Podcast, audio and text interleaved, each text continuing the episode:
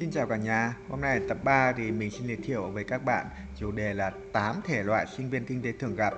À, đây là mình đúc kết sau mười năm kinh nghiệm của mình đã từng tiếp xúc với rất nhiều các bạn sinh viên ở rất nhiều các trường đại học và đặc biệt là cũng qua rất nhiều các loại thế hệ. Thì ở đây mình sẽ chia thành tám loại. À, loại đầu tiên nhé, thì mình đặt tên đây là loại bình thường, có nghĩa là các bạn ở này thì nó cũng không có gì nổi bật cả, mặc dù là ý thức cơ bản của các bạn ấy thì nhìn chung là tốt, một số người thì cũng rất là chăm học đấy, cũng rất là nghe giảng đấy, tuy nhiên là kết quả thì cũng bình thường, cũng không phải là quá cao đấy, cũng thường các bạn là thi câu lạc bộ thì hay trượt hoặc là có đỗ thì thường là cũng ít khi có một cái chức vụ gì quan trọng lắm. À, cũng có đi làm thêm nhưng mà kết quả thì nó không có gì khả quan cả. Đặc điểm của cái loại một này thật ra là họ chưa tìm ra được động lực phấn đấu. Chính vì thế nên là nói chung là các thứ của họ cứ bình bình, không có gì nổi bật cả. Loại thứ hai nhé, mình đặt tên loại này là loại buông thả. Có nghĩa là các bạn rất là chán trường, nói chung là các bạn bị mất cái động lực rồi. Nguyên nhân là bởi vì là khi vào trường đại học thì các bạn phát hiện ra là cái ngành hoặc là cái trường mà mình đang học mình lại không hề thích. Đấy, chính vì thế các bạn chả muốn học nữa. Đôi khi là các bạn rất là lười học, còn làm việc nhóm đôi khi các bạn sẽ hơi vô trách nhiệm một tí, mà thật ra cũng không có ý thức gì mà rèn luyện đâu, các bạn chỉ thích đi tìm thú vui vui bên ngoài thôi. Đấy, đây là cái loại mà cũng rất là nguy hiểm nếu mà các bạn không cố gắng nhìn nhận lại mình hoặc tìm ra hướng đi khác. À, loại thứ ba nhé, mình đặt tên đây là cái loại mù quáng, có nghĩa là họ mù quáng theo đuổi một cái gì đấy nhưng tương lai nó không có ích. Mình thấy ví dụ nhé, có một số bạn rất là mù quáng theo đuổi điểm số, nghĩa là thấy chúng nó điểm cao là mình cũng phải điểm cao, đúng không? À, tất nhiên là học là tốt nhé, mình không phải bảo các bạn học là không tốt đâu, tuy nhiên là các bạn học một cách rất là mù quáng, nghĩa là không chọn lọc, các bạn chả có định hướng gì cả, cái gì cũng học, cái gì cũng phải cố điểm cao để đua với bạn bè hoặc ít nhất là để học bổng, nhưng các bạn không hề có tính toán. Thì những cái bạn mà mù quáng kiểu này có thể là điểm cũng khá là cao, cũng có thể hay đạt học bổng đấy, tuy nhiên là thường ra trường các bạn ít ít có bạn nào có một cái sự nghiệp tốt. Căn bản là ra trường phát tự nhiên các bạn lơ mơ ngay. Sau này tự nhiên các bạn hay than là ngày xưa mình học nhiều thế, học phải như trâu mà giờ vẫn chả ra gì. Nguyên nhân chính là bởi vì các bạn làm rất mù quá mù quáng và không có định hướng, không biết chọn lọc và tập trung vào những cái thật sự cần thiết. Và một kiểu mù quáng khác ví dụ như là làm thêm, như ở tập một mình có nhắc đây, có nhiều bạn các bạn làm gia sư, và nhiều bạn các bạn còn bỏ học để đi dạy gia sư bởi vì thấy gia sư kiếm nhiều tiền quá. Nó rất là mù quáng như thế nhé. Đấy, thì những, như mình nói rồi, cứ những cái công việc như gia sư là sau này nó sẽ không giúp gì nhiều đến tương lai đâu, nó chỉ có lợi ích nhất thời thôi. Đấy, nên cái loại mù quáng này nó khá là nguy hiểm. À, loại sinh viên thứ tư nhé, là các loại sinh viên mình gọi là thực dụng. Thực dụng ở đây thật ra là cũng có cái tốt cũng có cái xấu. Ở đây có nghĩa là họ xác định được mục đích từ sớm, có nghĩa là khi mà mới vào đại học họ đã biết là mục đích là họ muốn làm gì rồi. Có bạn thích kinh doanh luôn, có bạn thích marketing, có bạn thích tài chính, tài chính thì họ chỉ tập trung vào cái họ thích thôi.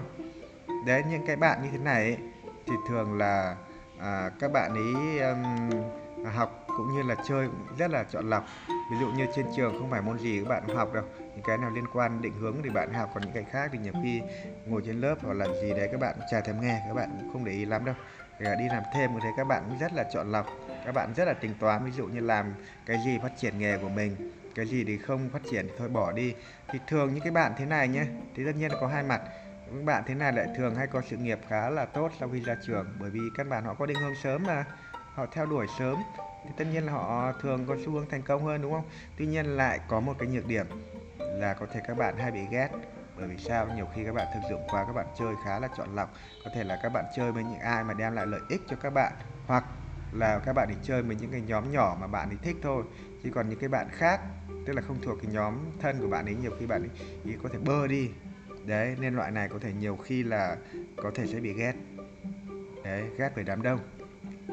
À, loại thứ năm nhé, thì mình có thể đặt là cái loại này năng động, có nghĩa là học tốt, tất nhiên là cũng không không phải quá tốt. Đấy, nhưng mà tham gia hoạt động làm thêm cũng rất là nhiều, thường đặc biệt là tham gia các câu lạc bộ thì họ hay giữ những cái vị trí cao, có thể là trưởng ban, phó ban hoặc là chủ tịch, phó chủ tịch. Đấy, à, cái này những cái bạn thế này thì ở ngoại thương có rất nhiều, tuy nhiên là đặc điểm chung của những bạn như thế là các bạn mặc dù năng động nhưng các bạn hơi thiếu, hơi kém phần định hướng, nghĩa là họ mặc dù cũng là như thế nhưng họ chưa xác, hầu như những bạn thế này các bạn à, chưa xác định được là sau này mình theo nghề gì. Đấy, cái này là cái mà các bạn cần phải lưu ý. Loại thứ sáu nhé, là mình đặt tên là cái loại các bạn trầm. Trầm ở đây có nghĩa là chúng ta thường thấy những cái bạn kiểu như là cấp ba, các bạn học rất là giỏi, các bạn đạt học sinh giỏi quốc gia, học sinh giỏi quốc tế. Nhưng mà chính vì thế nên là nó hơi ảnh hưởng đến cái suy nghĩ của các bạn, bởi vì là các bạn dành thời gian học ngày xưa nhiều quá. Chính vì thế nên thường, thường nhưng không phải ai thế, nhưng mà thường là các bạn sẽ gặp vấn đề về mặt giao tiếp.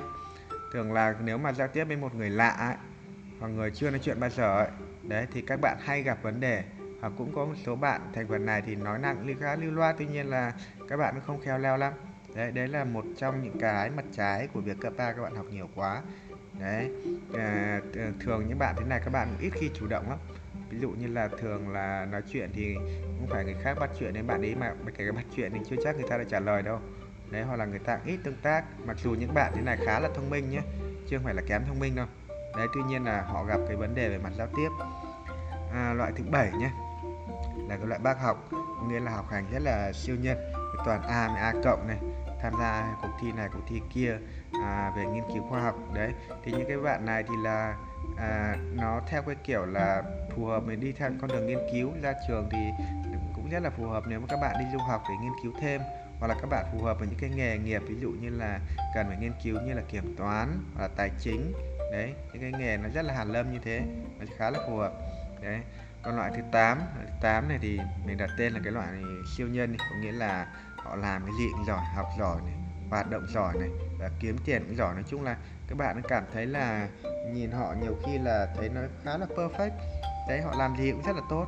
Đấy, trên đây là tám kiểu mà mình thấy là hay gặp nhất ở các trường kinh tế. Đấy, thì các bạn tất nhiên là có nhiều bạn là ban đầu các bạn loại này, nhưng về sau các bạn um, thay đổi bản thân, các bạn có thể chuyển sang loại khác. Đấy, hoặc là cũng có một số bạn mà mang đặc điểm của cả loại này lẫn loại kia. Đấy, thì nhưng theo như mình tổng hợp quan sát thì mình thấy là tám loại này là nó là phổ biến nhất. Đấy, các bạn có thể xem xem mình thuộc loại nào không.